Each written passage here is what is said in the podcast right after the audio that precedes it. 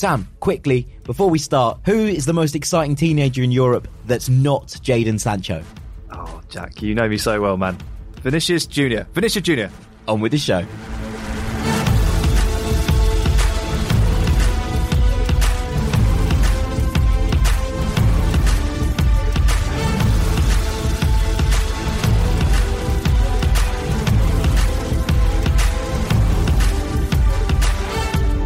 Hello and welcome to BR Football Ranks, the brand new podcast from Bleacher Report, which takes the whole world of football, shakes it up, and puts it back in the right order. My name is Jack Collins, and I'll be your host today. And joining me are two of BR Football's finest. Firstly, a man who goes by many names, head of the ranking department, ranker in chief, the rank god. It's the one and only Sam Tighe. Hello, Jack. And our man with his ear to the turf, the exclusive scoop of this whole operation, football insider Dean Jones. These a massive introductions. Hi, Jack. On today's show, we're going to be ranking some of the things that Sam thinks will happen in 2019, from trophies to tactics to transfers. But before that, it's time for hot takes. Dean, what are you starting us off with? Look, as far as I'm concerned at the moment, there's only one story we should be talking about. The transfer window's opened straight away. Chelsea have gone out there and spent 58 million pounds, 73 million dollars on taking Christian Pulisic from Dortmund to Stamford Bridge.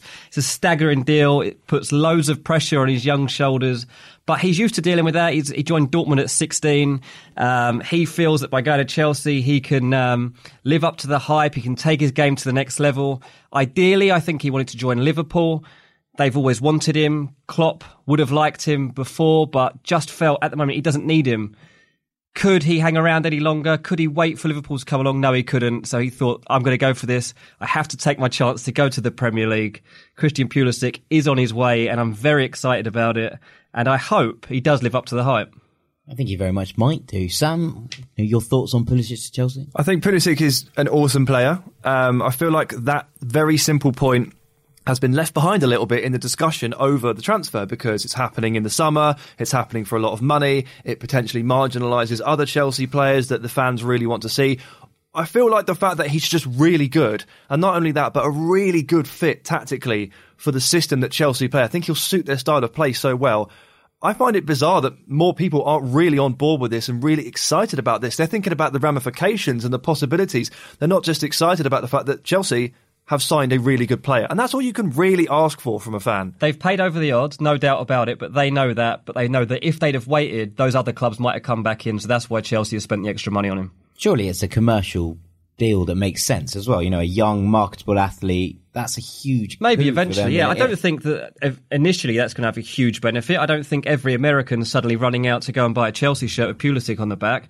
But eventually, obviously, that, that will have its own benefits, yeah. Sam, what's your hot take for the week? So my hot take is that Fernandinho is City's Manchester City's most important player. He's their MVP. I think if I'd have said this about 12 months ago, people would have gone, you're crazy. You know, Kevin De Bruyne was having the season of his life. Aguero was scoring all the goals. Raheem Sterling was in the midst of his best ever season.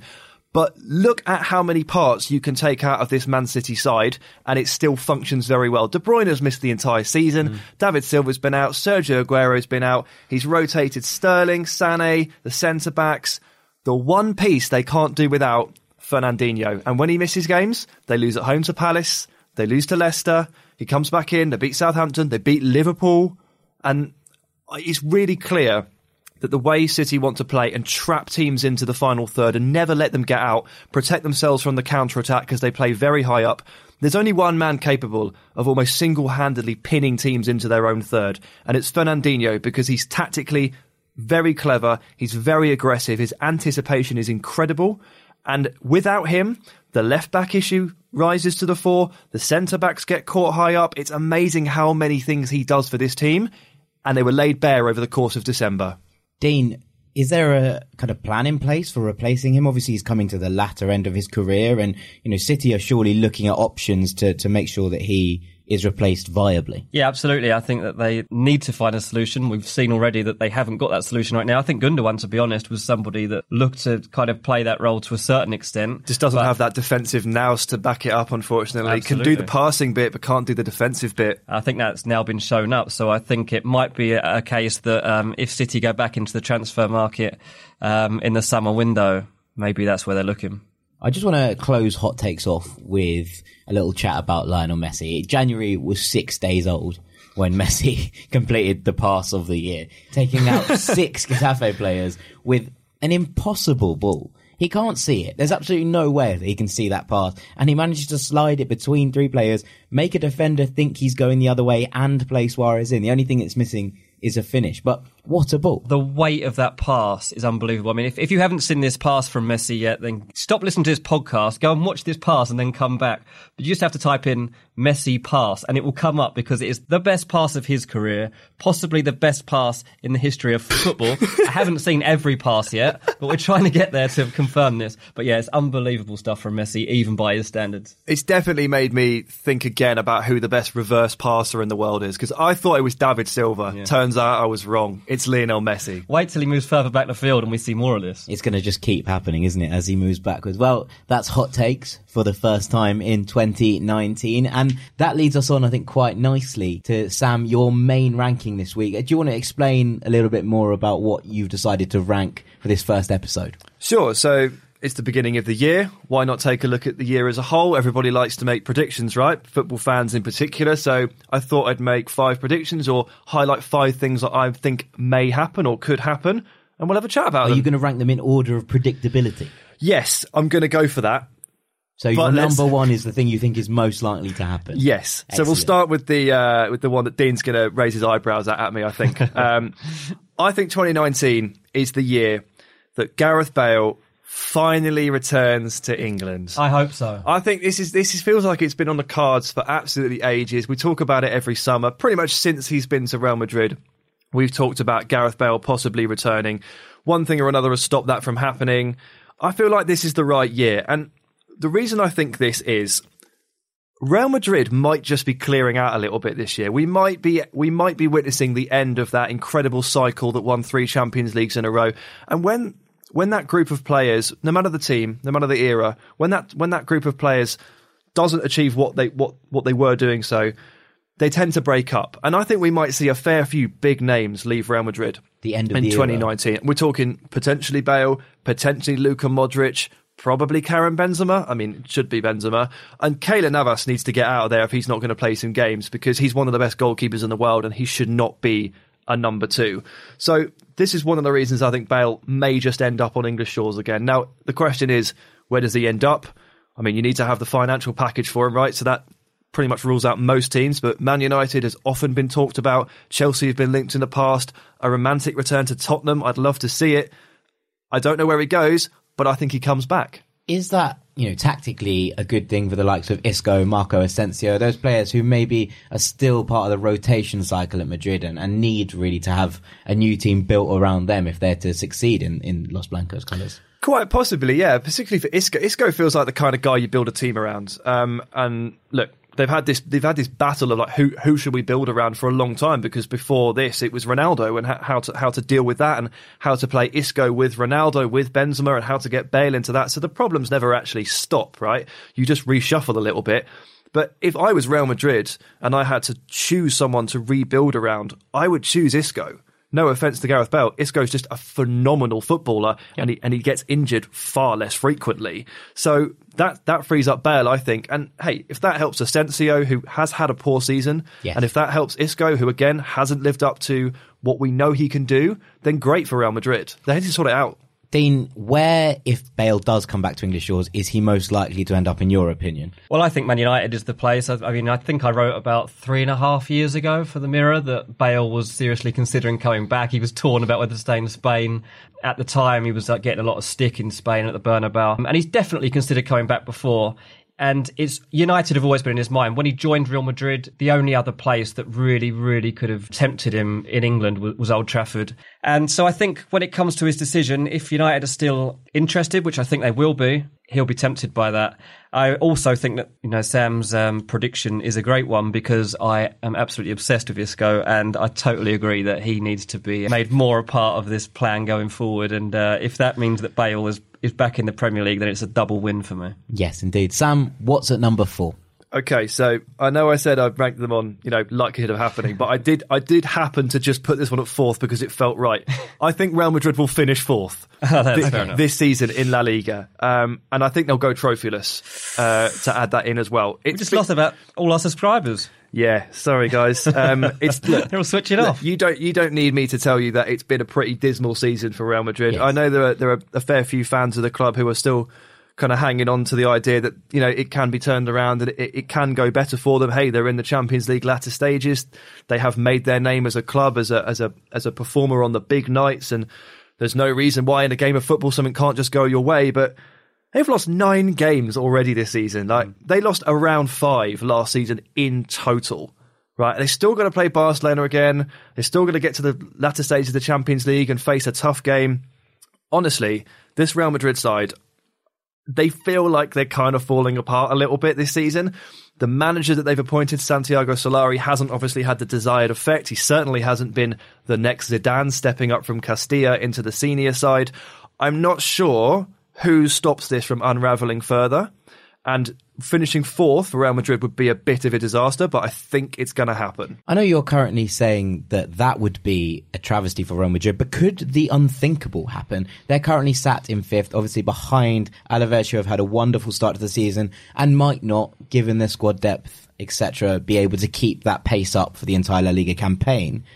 But Betis are four points behind Real Madrid and they play each other this Sunday afternoon. If they beat Real Madrid, they're hot on their heels and Betis do have a squad capable of sustaining a challenge for the entire campaign.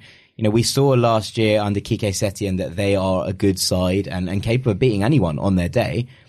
If Madrid were to finish fifth outside the Champions League spots, would there be turmoil? Would there be chaos? what would happen at the Bernabeu? Like goodness knows what happens. I mean, look, it's it's Maybe employ Wenger as their next manager to get him fourth. It's certainly it's certainly viable, Jack. And like you, you, you measure up Real Betis this season against Real Madrid, and if Real Madrid go and play Real Betis at home like they will this weekend, like I shade it towards the home side there. The question then becomes maybe further down the line, Betis Europa League commitment, squad depth, and whether or not they can really hack that as well. So it's the same question that you posit for Deportivo Alaves also applies to Real Betis in a different way.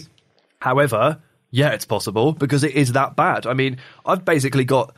I mean, I got, also this is in a in a year where Atletico Madrid have so consistently failed to find their top level.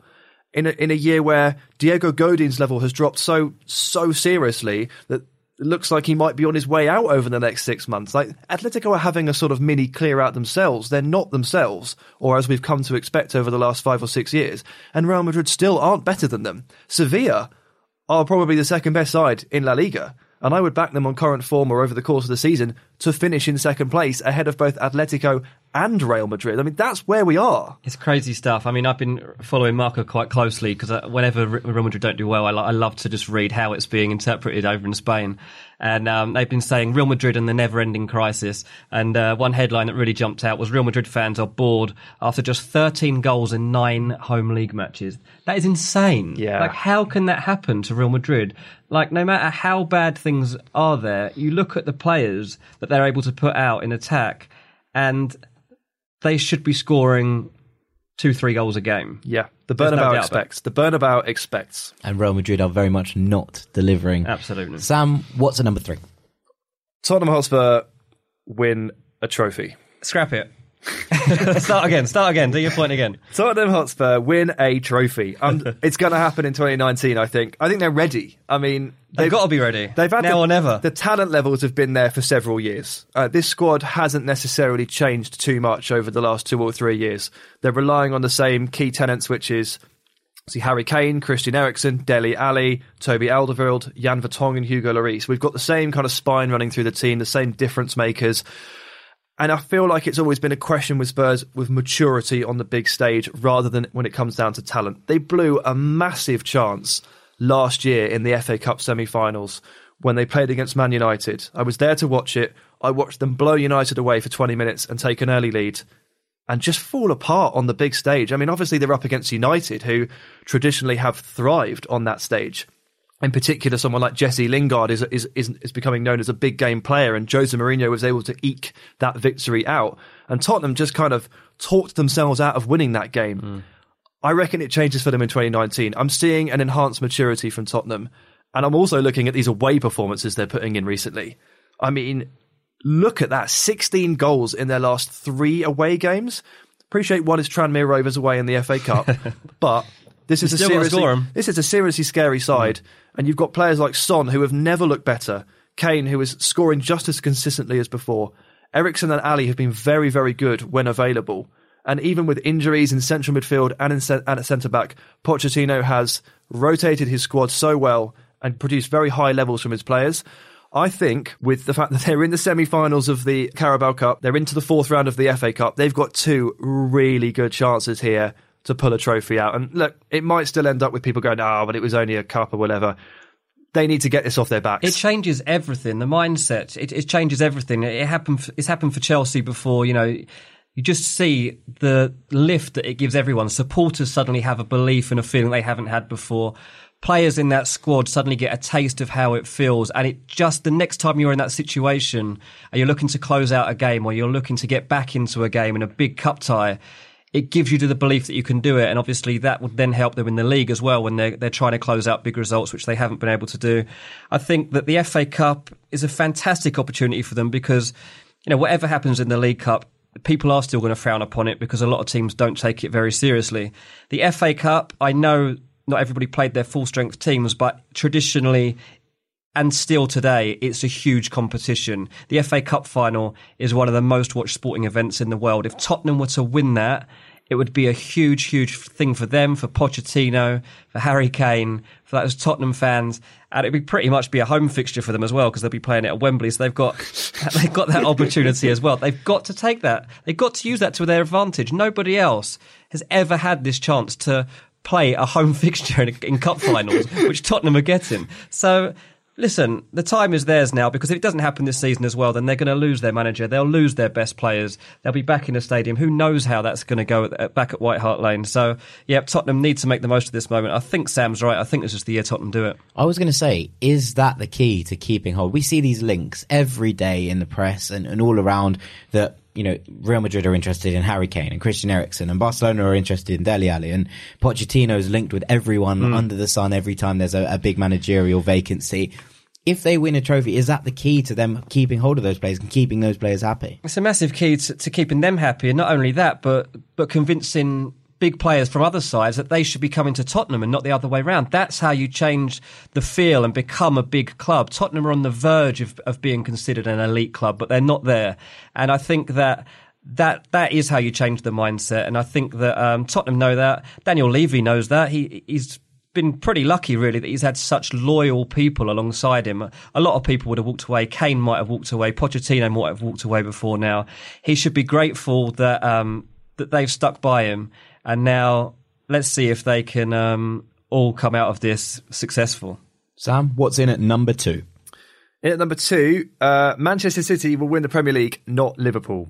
Oh, That's big I mean, th- prediction. that wouldn't have been a big prediction a few weeks ago, would it? But now it Well, feels like it, Yeah, it is. I mean, last week it would have been huge, but I mean, But they've, a they've, month they've, they've ago, trimmed- probably yeah, not. Absolutely. I mean, and and that's look the blip. We call it a blip. Yes, it is a blip. Man City lost two games in a row in December. Um, it, They it lost was- three and four. it- yeah, it was it was a real it was it was a really tough patch. But they've they've had their tough patch. Exactly. I don't think they're going to have another one. They've got the depth to see this one out.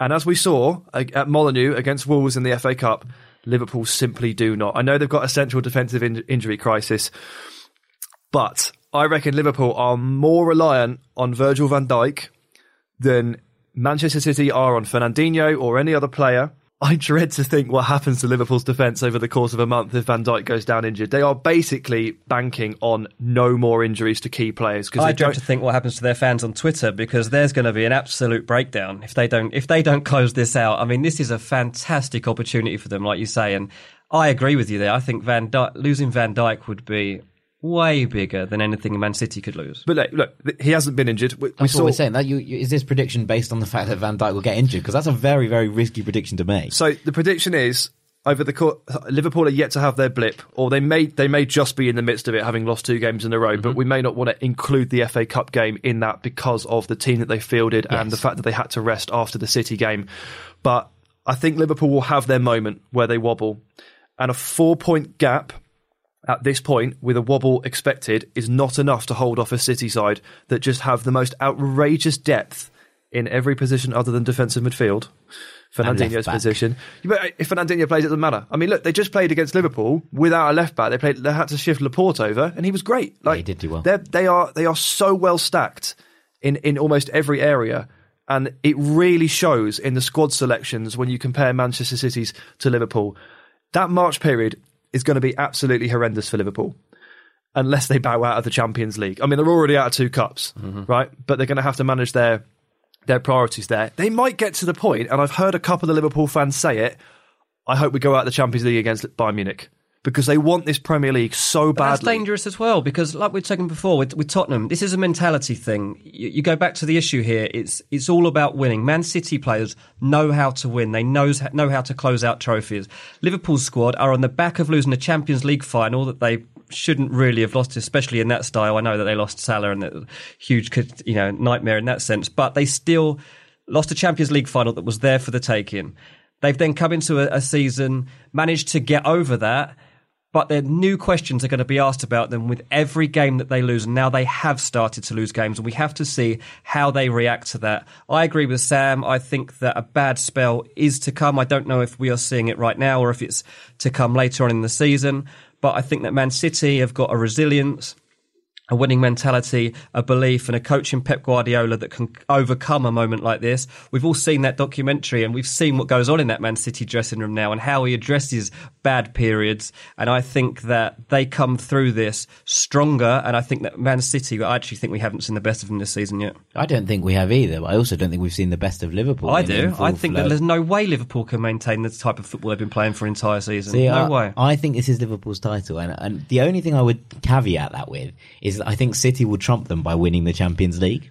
Uh, that would be my prediction of, of what would happen because there's so much riding on this now for Liverpool, and, and you see Van Dijk making those challenges over and over again, and I think. I- I would caveat also with the fact that if Van Dijk stays fit for the entire season, Liverpool win the league. So one other one other factor here is the fixture list and the way it shakes out over the first half of the season and the second half of the season. Man City have done Arsenal away, Chelsea away, Liverpool away. I think Man United away, but that's basically it. They've done Tottenham away and won 1 0. So that's almost everyone in the top six away from home done. The home stretch is at home against the big teams. That's such an advantage. It's so difficult. to a point, you know, one of one of the things we've always said about Man City is, you know, when Liverpool need a result, Anfield erupts. Anfield really does step up to the mark, and we've seen that in Champions League nights over and over and over again. Whilst the Etihad was loud against Liverpool, and it was Yeah, you know, as loud up. as I can't see that happening week in week out. I, I think that that rivalry with Liverpool, or, or you know, whatever you want, whatever you want to make of it, if it's if you think it's fabricated or, or whatever, you know, they stepped up for that because they truly believed in that rivalry and they truly believe in the Premier League kind of title in, in ways that, you know, there's a whole thing with Man City fans in the Champions League and, and all of that. But take that out of the equation. They stepped up because I think they thought that was their biggest game of the season and it was. Yeah. But can they do that every single week? I don't think so. They stepped up because they had to win. They had to win, and they have to continue winning because they're four points behind. That's it's not an option. But can you imagine? Can you see the Etihad re- making that same noise, making that same atmosphere? While they're behind, yeah, and then I think it will carry on. I think that's what I mean by this working to their advantage. If they were still top of the league, you wouldn't have seen that atmosphere. It's given them all a taste of, oh, what if we let this slip? We shouldn't be letting this slip, and now it's made them more hungry. Now, in 2016, I said Leicester wouldn't win the league, and I was wrong. so don't take me too seriously. Listen, what I would say, what I would say as a closing note on that is that one of these teams is not going to win the title, and they're going to miss out despite getting at least eighty-five points, and it's going to be heartbreaking. It's going to suck. I'm going to feel really sorry for whichever fan base it is because their team would have put together an amazing season, an absolutely superb season, and one of them isn't going to win it. That's football. and that, That sucks. But credit to both teams for, for, for making it what it is, It's which is going it to be exciting. an incredible few Absolutely. months. Absolutely. So, Sam, you have one prediction left. Do you think the most likely thing to happen in 2019? What's your guess? Pochettino chooses Real Madrid over Manchester United. That's a big, Big call. take. It is, isn't it? Explain. It is, isn't it? I was, Number one, especially. I mean, this I is was pleased with that. Big, big call for number one. But you know, you got to be bold in your predictions. I'm also fairly sure Real Madrid will need a new manager in the summer, Mm-hmm. so they'll go to their number one target. And uh, Real Madrid tend to get their number one target. To be honest with you, I mean, Pochettino, as recently as this week, has spoken about how he could happily spend 20 years at Tottenham and how he's very, very happy and he's very comfortable. And look, Pochettino's a nice dude and he doesn't betray his chairman in the media. He doesn't say things that open him up to criticism later. He doesn't say things that then people can go, oh, well, clearly you wanted that job. He says all the right things and toes the party line and he's done a good job this week, or so he thought, because I'm here talking about it. He thought he'd done a good job of trying to brush this under the carpet, but I'm basically seeing through all of that. We know from various reports, we know from Dean Jones that Pochettino would be very, very interested in that Real Madrid job and he I think he would take it over Manchester United. And again, it's a similar thing to the City Liverpool thing. These are two of the biggest clubs in the world. I'm not for one second suggesting it's just the easiest choice in the world, but the opportunity to go and manage Real Madrid, he will not be able to pass up, and I think he would take that over Manchester United. It's really interesting because Man United are going to make a decision at the end of the season about what they do, but they've now found Solskjaer. They've found something which potentially could continue beyond this season. I don't think they would have foreseen that. Obviously, we have to see how it works out for the rest of the season, but they do now have an opportunity to give him the job, which they hadn't seen before. It means that to get Pochettino, which is their top top choice, they've still got to do it at the end of the season because he's not going to hang around much longer. Um, and Real Madrid are there waiting. Real Madrid know if they want Pochettino, they also have to make their move in the summer. There's no reason for Real Madrid to not make that move. They're not going to stick with Solari beyond the end of this season. They're not. They're not going to go into next season with Solari rebuilding this squad and putting faith in him. It's just not the way they do things. And there don't seem to be too many other candidates that are up to that job in terms of looking at someone's CV and saying we can put our faith in this man. Pochettino is probably the most desired coach in the world right now, and rightly so. I think that um, Tottenham have got an absolute gem. They know it, and they're trying to get everything they possibly can out of him. He is a loyal guy. He is a really nice guy, but he's also a really ambitious guy. And from what I'm told, if he could take his pick of the clubs, he would want Real Madrid.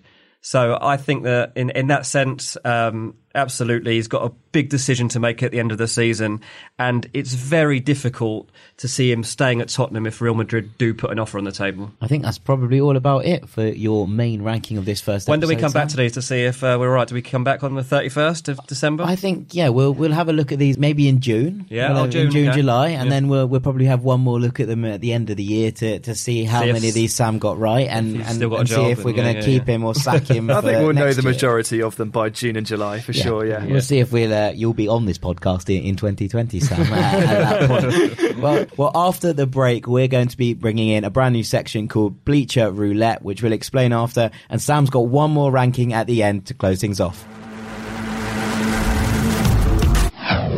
Welcome back to BR Football Ranks with Sam Tighe, Dean Jones, and me, Jack Collins. With the big ranking out of the way, let's get on to the next part of the show, which is called Bleacher Roulette. We've got loads of questions on our big wheel of fortune here, which have been submitted by various members of the BR Football Office, and we're going to spin the wheel and answer whichever question comes up. If you want to get involved, you can submit your questions to us using the hashtag BR Football Ranks on Twitter. For now, Dean, let's get it started. What is the best invention ever in football? I mean, it's obviously quite a broad subject, this one. The thing that comes to mind straight away for me, and I, I don't know why, is the Adidas Predator football boots. Because Wow. uh, wow. I don't know why that's come to my mind, but as inventions go, I mean, I can't think of too many in the modern day that have actually changed the game. I don't want to say VAR because that bores me, but um, they were a football boot that were designed to help you add power and curl to your football shots. And I remember when they came out and everybody went out and bought them thinking they were suddenly going to become David Beckham. It was a huge branding thing. It kind of changed the way we looked at modern football. It kind of set the ball rolling for the way that we now buy boots and merchandise and how we all want the latest gimmicks and, and things to help us with our game.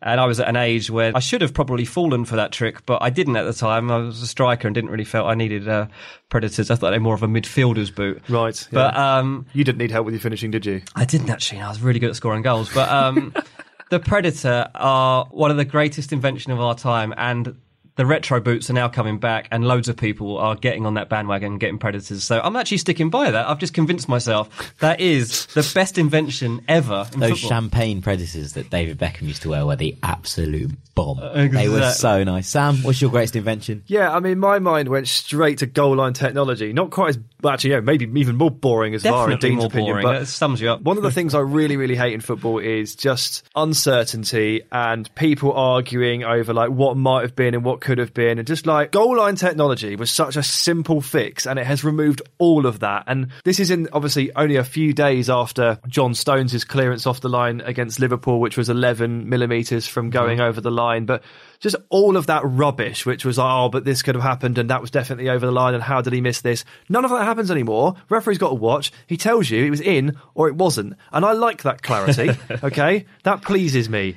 That enhances the football viewing. Right. The Predator boots were nice, obviously, Yeah, I but the goal line technology has made a more tangible impact on improving the sport. I'm going to throw it back past both of you and go for the back pass rule. Oh, okay. I think that if we were looking at the, the game as a whole and what actually influenced how we watch football, the, the change to not allow the keeper to pick the ball up Mm. when back from his own player absolutely transformed the game. You know, we were reading and, and watching players who would, when defending a lead, would get the ball, dribble it out to the halfway line, turn it around and just hoof it back Yeah. to their goalkeeper who would pick it up. And being able not to do that anymore completely changes the end of games. It, it makes for excitement, it makes for drama, and all of those 90th minute winners and, and you know equalizers and all that that makes the game exciting mm. all comes and stems from this change. Totally agree. I do like that. I, I honestly didn't even didn't cross my mind because I don't. Well, I didn't. I wasn't watching football when it was in. Well, I wasn't in, in force. born, I know. but- I know. So neither of us were really around. Uh, Dean, you can't use that argument. You probably should have come up with that yourself. But I invented it. but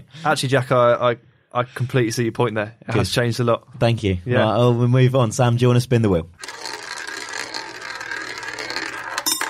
As a fan, is it better to have high or low expectations? Definitely low. Yeah. Without a shadow of a doubt, low expectations. Football is a cruel game, and fandom, for the most part, revolves around guarding yourself against disappointment and agony. So, with that in mind, it's always important to expect almost nothing from your team, Even in a cup final. even in, especially in a cup final. You can't final. go to a cup final and to watch your team expecting to lose. Yeah, you can. Most mo- more more often than not, if you go in with that mentality, you win. Okay, which not only makes the victory all the sweeter, but if you do actually lose, you were like, "Well, I knew that would happen," Dean, and then, on the and then you don't get the high you don't get the high hopes. I should have low expectations, but I I just find it impossible. Like football's there to make you dream. You, you support teams because you want to dream of all the things that can be possible. And I guess whichever team is pushed on you as a kid is ultimately um, the way that your life tends to pan out and how much success you're going to have or not, and how high you set your dreams. But you can't be turning up to, to Wembley with a glum face, sat down. Ready to watch a final, say, "Oh, I knew that would happen." As soon as the other team scores, It's not just that though. I mean, like for example, my football team. Do you ever fine. enjoy Wh- wh- yourself? No. When I when I when I picked an American football team, I had an option of thirty two, right? Because I don't have any ties. there's no ties, to no the links. USA. Yeah. So at that point, I refused to pick a traditionally successful team that won very regularly because I find that boring. Like if I just go, "Ah, we'll probably win that," there's no, there's all you can get from that is disappointment. Because if you win, you go, "Yeah, well, obviously we should have won that," and if you lose, it's like, "How the hell did we lose that?" That for me, that is.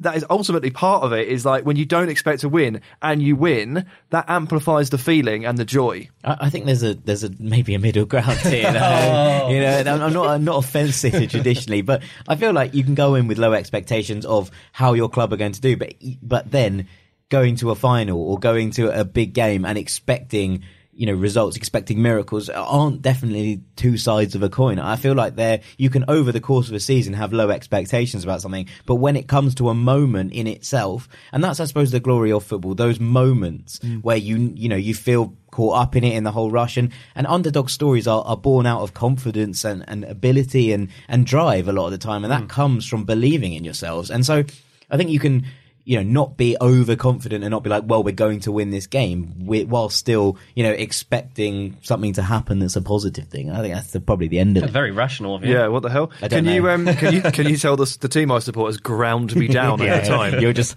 broken, broken. We'll do a separate show about them another day. Let's take a spin of the wheel. Who had a worse season, Lopetegui or Mourinho? I'm going to go Lopetegui because I don't think it's possible to do as many things wrong. I didn't think it was possible to do as many things wrong in a row as Julian Lopetegui did this season. I, I just couldn't fathom how badly he played every single hand he was dealt. You know, he was in charge and doing really well with quite a lovely Spain team. He managed to leak it to the, you know, but to his own players and disrupt the camp before a World Cup, then get sacked, take the Real Madrid job, not do very well with it, like concede a higher amount of goals, not score any goals, it, it, like creating bad Real Madrid records, then get sacked, and his stock is at an all-time low.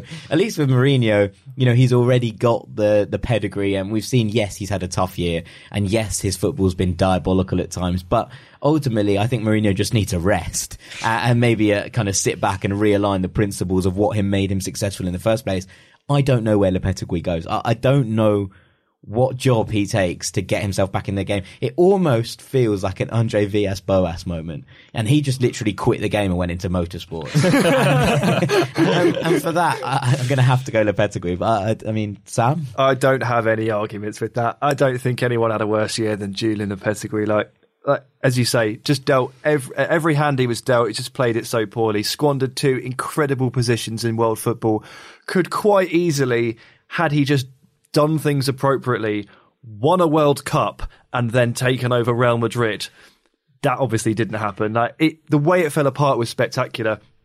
And the thing is, he was in such a strong position on like June the 5th that you just didn't really see this unraveling. However, with Mourinho, surely you could see it starting to unravel, even yeah. even to the latter stages of last season, through pre-season as well. He was just having a go at everyone and, be, and was getting very grouchy.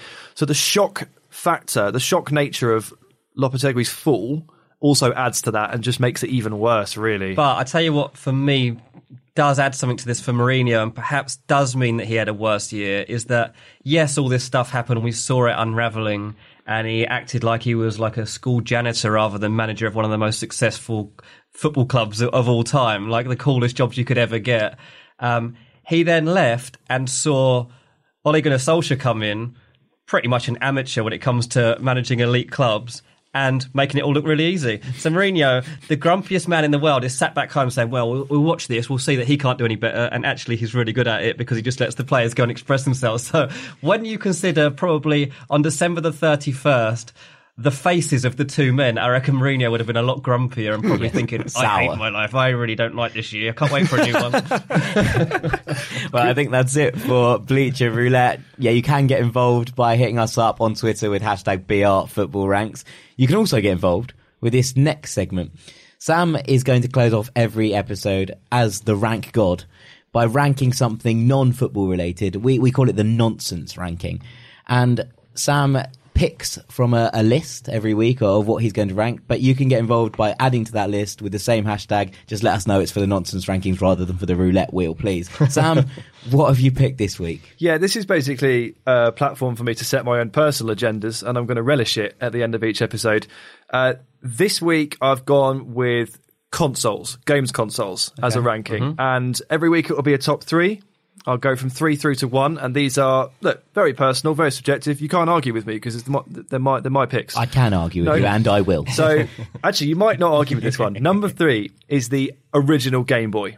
Oh, big black and white, very small screen. You could hide it Loved pretty it. much anywhere, so your parents didn't know that you were playing it Yeah. because ultimately all you were doing at that age was playing Pokemon Red. Yep. Uh, I'm pretty sure, or no, I was pretty sure at the time that the Game Boy original was literally built to play Pokemon. It then transpired there were more games. Yeah, I, I never knew anyone that played other games No, until recently. No, but that was one of the best. Look, Pokemon Red. What a game. Un- Yes. Unbelievable. This is going back 15, 20 years, but unbelievable. I'll move on. Number two, Nintendo 64. Mm-hmm. Nintendo 64 was amazing. And it has probably the most classics of any console for me. So go like Legend of Zelda Ocarina of Time, one of the greatest games ever made. Super Mario 64, Mario Kart, GoldenEye 007 was absolutely amazing. I think the N64 brings together the highest number of classics that you remember from what I remember from my childhood. Um, so that's in at two. And then at one, I've tried to stave off some of the nostalgia and just go with what I'm pretty sure is the logical choice. PlayStation 4 is really good. Yes. And Shock. it's maybe not maybe not it's the it's the sexiest answer where you're looking at the N64 and the Game Boy original further SNES. down, but PS4 man, like Red Dead Redemption 2, FIFA, Horizon Zero Dawn, like ridiculously good games, like changing the face of it. I'd also like to just make this clear, like I'm not an Xbox guy, and that's where the divide comes in. I find the No. Xbox unusable. The main menus are shambles. The, the the whole thing where you have to register in with an account is terrible. I think Microsoft really needs to look at that. And I feel like if you're trying to pick between the two, because they're very similar, Sony have nailed it with the very simple, basic parts of it. Yeah. And I find the Xbox just just really unruly. Right, I, I too am Team Sony when it comes to consoles, but I think you've missed out the greatest console of all time, which was the PSP. The PSP was the game changer of all consoles. It you could play whatever games you wanted in high quality, you know, great screen. Yeah, but you could also go on MSN Messenger. You could go on the internet. You could download music. You could, you know, listen to music. It was a, it was basically an iPod, phone you know, little tablet and games console rolled into one. The greatest thing ever invented. Well, I actually had something that came before that, the, the Sega Game Gear. And the, my favourite thing about that was that you could, where the games cartridge went in, you could whack in a TV tuner so that you could quickly turn it into a TV channel if you could find one because you had to get this aerial, push it up in the air. and I think, I You must think have I like watched were England v Tunisia. I think I watched England v Tunisia on it actually in one of my school lessons once. Uh, so it did come in handy once. So massive shout out to the Game Gear for that one. The only big question I have, I mean, apart from the lack of the PSP, is that the Game Boy Color was a better console than the Game Boy Original because it was in color and it was smaller and everything about it was just superior. And it only came out about a year afterwards. I didn't own one. I wasn't given one of those. I just got a Game Boy Original. I I couldn't had play in black and white. well. Nah, the, the color was, was also, I had a yellow one with my Pokemon Yellow. I've You no must have been one doubt it was rich better. boys from one of the big schools. No, I, you know, it was my, uh, it was my present, my present for Christmas one. Oh, I was okay, really excited. um, yeah, but it was the, that was the, that would be my major kind of takeaway from that. I your- consider that a fair point. A fair point, well made. Right, well, I think that that's pretty much sums up everything we've got today for BR Football Ranks. If you've enjoyed this, please get over to iTunes or Spotify or whichever podcast app suits you and make sure that you've subscribed. And while you're at it, we'd love your ratings and reviews on those platforms as well. Remember that you can always get involved with the podcast by using the hashtag, hashtag BR Football Ranks. Get in touch with your suggestions for Bleacher Roulette next week or for Sam's Nonsense Rankings. And all that's left for me to do is say thank you to Sam Tighe Thank you, Jack. to say thank you to Dean Jones. Cheers. I've been Jack Collins. This has been BR Football Ranks, and we'll see you next week.